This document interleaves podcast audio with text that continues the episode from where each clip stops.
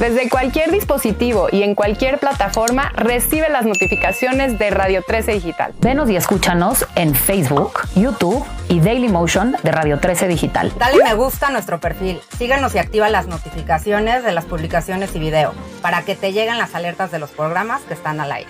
Escucha nuestro podcast en Spotify, Amazon Music, Apple Music y Deezer.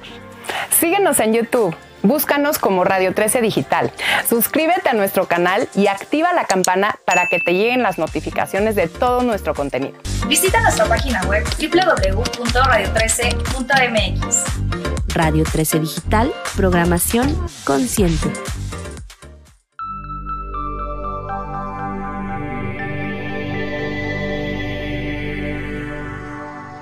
Hola, yo soy Carol Perelman y hoy vamos a hablar un poco sobre qué hay de ciencia en este festejo de la independencia de México.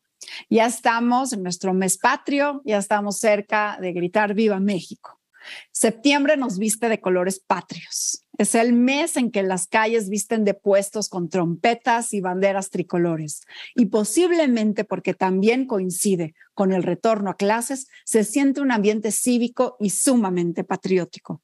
Lo que sí es que me atrevería a afirmar que a todos los mexicanos nos emociona llegar al medio del mes para disfrutar de los suntuosos fuegos artificiales, de los esquites adornados de chile piquín, del pretexto para festejar y del legendario grito de independencia que al sonido de las campanadas nos hacen exclamar ¡Viva México! Pero, ¿y qué hay de ciencia en todos los festejos?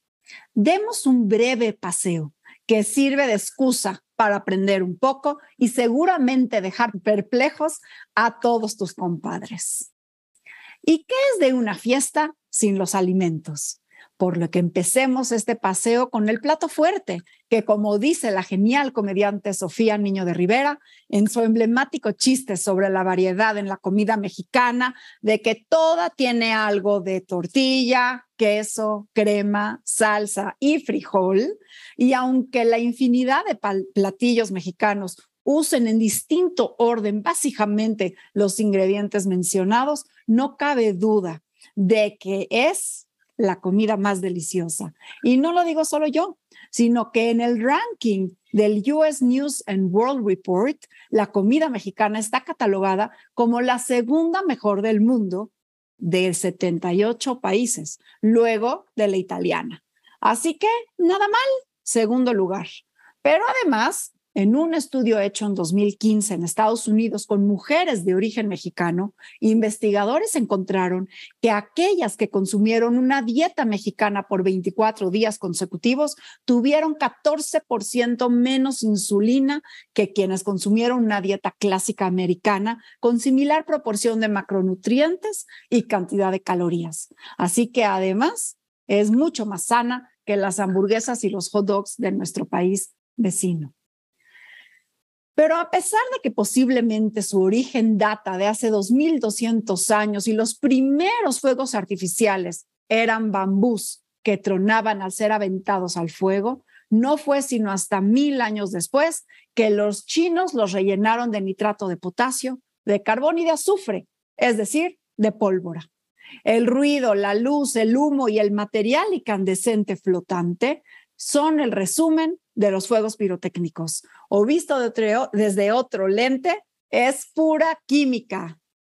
Y vamos a tener una invitada especial, a la doctora Fabiola, para que nos platique un poco más sobre estos fuegos artificiales. Pero antes hablemos que la luz de estos fuegos artificiales viene de la luminescencia que se emite al quemar, es decir, al oxidar el material combustible que emite esta luz por el intenso calor y también por la incandescencia que se deriva de las sales de distintos metales que al calentarse absorben y emiten cierta energía. Y Fabiola nos va a explicar más de ello.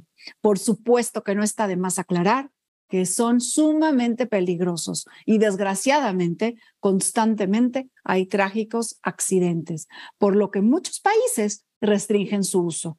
Pero también hay animales como los pájaros que son ahuyentados por su estruendo y pueden para siempre abandonar sus nidos. Pero el problema quizás mayor es la contaminación en humo y polvo tóxico. Así que invitemos a Fabiola a que nos platique un poco más de la química de la pirotecnia. Bueno, pues hoy estamos con la doctora Fabiola Barrios Landeros, que es no nada más una gran amiga y ex compañera mía de la Facultad de Química de la UNAM, ella es química, eh, ella también es eh, profesora de química en la Escuela de Ingeniería de Cooper Union en Nueva York. Y me da mucho gusto enlazarme contigo, Fabiola, hasta Nueva York en este contexto de las fiestas patrias para hablar un poco de la química que hay en los fuegos artificiales. Háblame de la pirotecnia. Gracias, Carol, por la invitación. Este, pues mira, la pirotecnia es un montón de química y básicamente son tres ingredientes. Tiene que haber un combustible, ¿verdad? Lo que hace que explote. Este, también tienen un aglutinante, que es como la sustancia o la goma que mantiene todos los ingredientes juntos. Y, pues la parte más divertida que son los colores, ¿no? Este, bueno, la parte de la explosión también es muy divertida. A, los químicos nos gustan las cosas que explotan. No sé por qué todo el mundo piensa en química y piensa en este loco de laboratorio viendo todo pues explotar. ¿Qué tanto explota tu laboratorio? Exacto. No, no, este, seguimos todas las reglas de seguridad, no explotamos este, nada. Entonces, bueno, pues cuando la pólvora se enciende, o sea, produce una, una reacción, una oxidación que hace mucho calor muy rápido, entonces eso hace que, que, haya una explosión. Y, este, y los colores son producidos por sales, o sea, son sales metálicas. Un ejemplo de sal es como el cloruro de sodio que todos tenemos en nuestra cocina. Este, claro que las las sales que están en la pirotecnia pues son mucho, mucho más especiales, ¿no? Entonces, este, me puse a, investigar mi lista de los colores porque, eh, ah. por ejemplo, el rojo son sales de estroncio, el naranja son sales de calcio, el amarillo son sales de sodio como la que tienes en la cocina. Ah, el verde son sales del metal bario y el azul es, son sales de cobre. Y también en algunos casos incluyen el color morado mezclando el estroncio y el cobre, o sea, el rojo y el azul, para hacer los colores morados. Sí, entonces, cuando vemos el 15 de septiembre el cielo pintarse de colores y ver estos fuegos artificiales, además haciendo mucha contaminación, mucho ruidero y mucho estruendo, estamos en un laboratorio de química. Estamos en un show de ciencias, sí.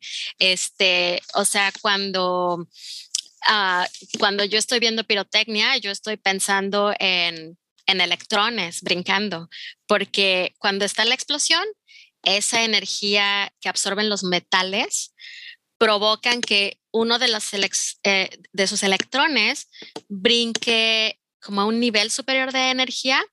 Em, pasa muy poquito tiempo y después ese exceso de energía sale del átomo como un fotón. Entonces, cada metal tiene electrones en diferentes niveles de energía y emiten diferentes, diferentes luz, luz de diferentes colores. O sea, según qué tanto ah, calor absorben, qué tanta energía absorben, y cuando regresan a su estado natural los, los átomos, entonces es qué tanta energía sueltan. Y eso nos da la huella digital de todos los elementos químicos que son sí, de hecho, colores, ¿no? Exacto, tú te acuerdas muy bien. Eso lo aprendimos juntas en la escuela. Exacto, cada metal tiene como una huella digital de, de esas emisiones electrónicas. que bueno, se, en México uh, la usan, la, las usan este, como una forma de arte, ¿verdad? Porque la pirotecnia es eh, ciencia, pero también muchísima, you know, todos esos diferentes diseños y sonidos y colores. Este, uh, no sé si has tenido la oportunidad de, visitar Tultepec en el Estado de México, ¿verdad? Ahí es donde están uh, todas las familias, son artistas de, de, la pirotecnia, es muy, muy impresionante. Pero también hay que tener muchísimo cuidado. Y yo invito a quienes nos están cuidado. escuchando, Fabiola, no sé qué opines, un experimento muy sencillo de hacer en casa es, por ejemplo, poner una vela y echarle un poquito de sal de mesa y van a ver cómo se pinta. ¿Crees que se pinte? yo creo que sí, o a lo mejor con, con, el, la flama de la estufa, si pones un poquito de sal, em, incluso algunos de ustedes tienen sal también de potasio en la, cocina. La gente que no quiere eh, comer mucho sodio, este, pueden probarlo en su cocina y sí funciona y podemos ver esos colores, pero hay que tener mucho cuidado con la. Ah, muchísimo, así que nada de cuidado. En casa. Así que no nos dejemos llevar porque están muy bonitos y se ven muy, uh, se ven muy divertidos. Ah, es muy peligroso, son explosivos y siempre hay que guardarlos en un lugar seguro, que los niños no tengan acceso a ellos y siempre este, asegurarnos de que donde los encienden no haya este, combustibles, que no haya, por ejemplo, pasto seco, porque cuando eh, las chispas saltan pueden, pueden crear un accidente. Así que mucha, mucha prevención, precaución. Pues muchas gracias, mi querida Fabiola, y te mando un pozole ahí hasta Nueva York para que celebres las fiestas patrias. Ya me antojaste, voy a tener que hacer uno. sí, sí, sí, sí. Y no sé si hay algo más que quieras añadir de la química que hay en los fuegos artificiales. bueno, pues um, déjame pensar. Mm, también, por ejemplo, las, ah, las luces de bengala ves que esas producen una luz súper, súper intensa blanca. Ese es un poquito diferente porque son metales que se están quemando. Entonces es, una combinación de aluminio y magnesio y que produce esa luz bien, bien intensa blanca, que no es una explosión, es nada más metales ah, encendidos. ¿Cómo no olvidar estas cintas de magnesio que nos daban en el laboratorio de química orgánica para quemar y daban esa luz Nosotras también quemamos magnesio en laboratorio, exacto, y era un color intenso, intenso, intenso. Entonces es una gran diferencia porque los fuegos artificiales es la explosión, tienen dinamita y además las sales que le dan los colores, mientras que las luces de bengala es solamente el metal quemándose. Ya. Bueno, pues esas serán para Navidad. Te mando un abrazo. Gracias, Carol. Que estés muy bien. Un gusto en verte. Igual, bye bye, bye. Chao. Bueno, pues qué interesante haber platicado con Fabiola. Y ahora hablaremos del sentido mismo de la palabra independencia, del sentido mismo de la celebración.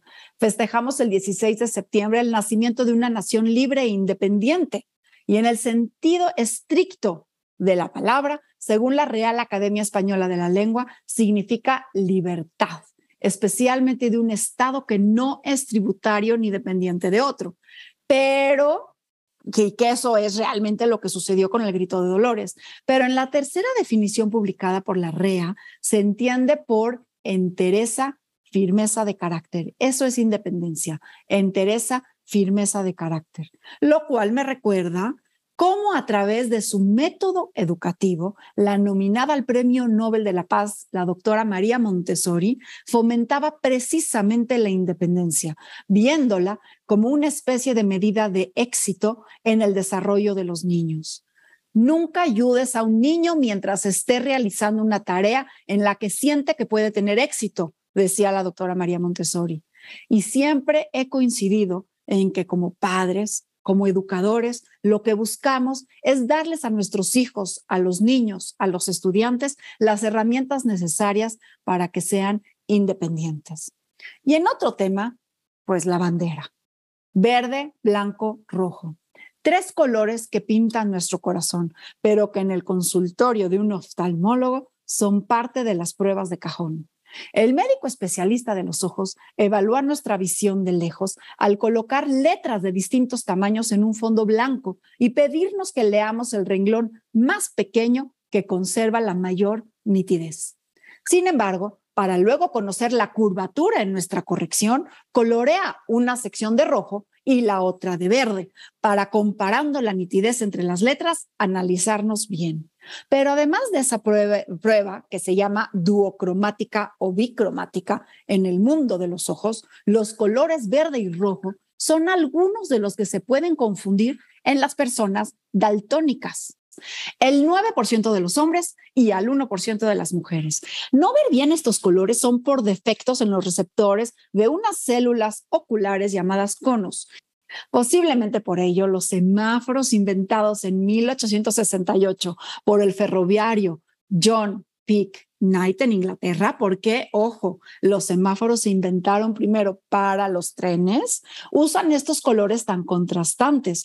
Para el alto, el rojo, que indica peligro y es el color con mayor longitud de onda, por lo que se ve de más lejos, y el siga en verde, su color contrario. Y bueno, finalmente, también celebramos a México, a su riqueza, a su herencia natural y cultural. No por nada nuestro país está dentro del grupo de países con mayor mega biodiversidad del mundo. Es el quinto. Y esto es resultado de la variedad de climas, ecosistemas y vastedad de lenguas. Tenemos 66 lenguas indígenas. México tiene el 70% de las especies de anfibios, reptiles, aves, mamíferos y plantas conocidas en el planeta. Tenemos colores, sabores, animales, lenguas, plantas, costumbres tan diversas que somos de los países con más especies endémicas. Tenemos más de 5.000 especies que solo viven en nuestro territorio y que no se encuentran en ningún otro sitio del mundo. Que si bien es un regalo natural, también conlleva una gran responsabilidad. Y así, ya que si cualquiera de estas especies se extinguiera, desaparecería para siempre de la tierra. Y una de las máximas autoridades que buscan precisamente conservar y comunicar sobre ello es Conavio, quien alberga la mayor información sobre las especies vivas de nuestro país y entre su abanico de posibilidades ofrece la oportunidad de que los mexicanos participemos activamente en el descubrimiento y su cuidado. Te invito que bajes la aplicación y naturalista donde puedes participar en un proyecto de ciencia ciudadana y cuando salgas a tu jardín, al bosque, vayas a la playa y encuentres cualquier insecto, molusco, hongo, ave, planta, lo que sea, comparta su foto en esta plataforma para saber más de él. Pero además eso ayuda a que los naturalistas y los biólogos puedan ir mapeando nuestra riqueza natural vigente en tiempo real y gracias a esta aplicación, personas no científicas han descubierto nuevas especies nunca antes descritas. Bájala, yo la tengo y la uso muchísimo. Y bueno, en otro tema, aunque no lo creas, más allá de la conocida colorida piñata de siete picos por los siete pecados capitales, que es está rellena de sorpresas y que llevó Marco Polo desde China a Europa, sí, las piñatas fueron inventadas en China y llevadas luego a Europa por Marco Polo, a Italia precisamente, y ya luego a América. Existe en la ciencia y en la cultura popular algunos intentos por usar este término, la piñata. En 1998 se, se describió el síndrome de la piñata para explicar el estrés y la saturación que el trabajo extremo puede provocar en algunos médicos. Sin embargo, a pesar de ser una situación real que hoy le llamamos burnout, el nombre propuesto no perduró. De forma similar, pero un poco después, en 2005, el publicista de Hollywood Howard Brackman también llamó síndrome de la piñata a lo que en ocasiones buscan lograr los medios de comunicación para promover escándalos. Elevan a los artistas para darles golpes y ver entonces qué sale. Tampoco el término perduró. Luego, en 2020, hace poco, se denominó piñata a la tecnología que usando realidad virtual ayudaba al personal de la salud a capacitarse en la canalización de agujas intravenosa sin tener que practicar en personas o en modelos de plástico. Y finalmente, hace un mes, investigadores de la Universidad de Auckland en New Zealand, en Nueva Zelanda, describieron como piñata microbiana a la relación simbiótica que existe entre el protozoario que provoca la tricomoniasis vaginal y dos especies de la bacteria micoplasma. No queremos ni imaginarnos el tipo de reacción que provocan en esta infección. Sin duda, es un término muy versátil, tanto como las formas y el contenido que de la piñata derivan. Y pues salud, nada como una fiesta mexicana sin abordar el tema de sus bebidas. Y hablando de la posiblemente más emblemática, que es el pulque, cuyo origen es prehispánico, originario de la cultura tolteca, se elabora a partir de aguamiel, del agave o el maguey. El pulque está presente en mitos y leyendas antiguas, con altibajos, promociones y prohibiciones durante todas las épocas de México, en la conquista, la colonia, la independencia, la reforma, la revolución y en la modernidad. El pulque se ha usado no solo como embriagante y complemento de la dieta, como lo llamó Alexander von Humboldt, por tener algo de proteína, sino también como remedio en la medicina tradicional mexicana, específicamente para temas gastrointestinales. Pero con su color blanco, líquido viscoso, ácido y con bajo grado de alcohol, el pulque sigue elaborándose en su mayoría en el estado de Hidalgo y es consumido por una minoría de la población, apenas el 4%. Esta bebida artesanal que no está destilada fue recientemente analizada por científicos del Angevio, del Simvestav, para encontrar en su proceso de fermentación tantas como 2.855 bacterias diferentes y 1.494 especies de hongos. Esto es increíble porque para ponerlo en burda comparación, la cerveza involucra en su producción una o dos levaduras, principalmente al hongo Saccharomyces cerevisiae y un par de bacterias. El tequila a cuatro hongos y una bacteria y el vino a cinco otros hongos y otra bacteria nada que ver con el pulque.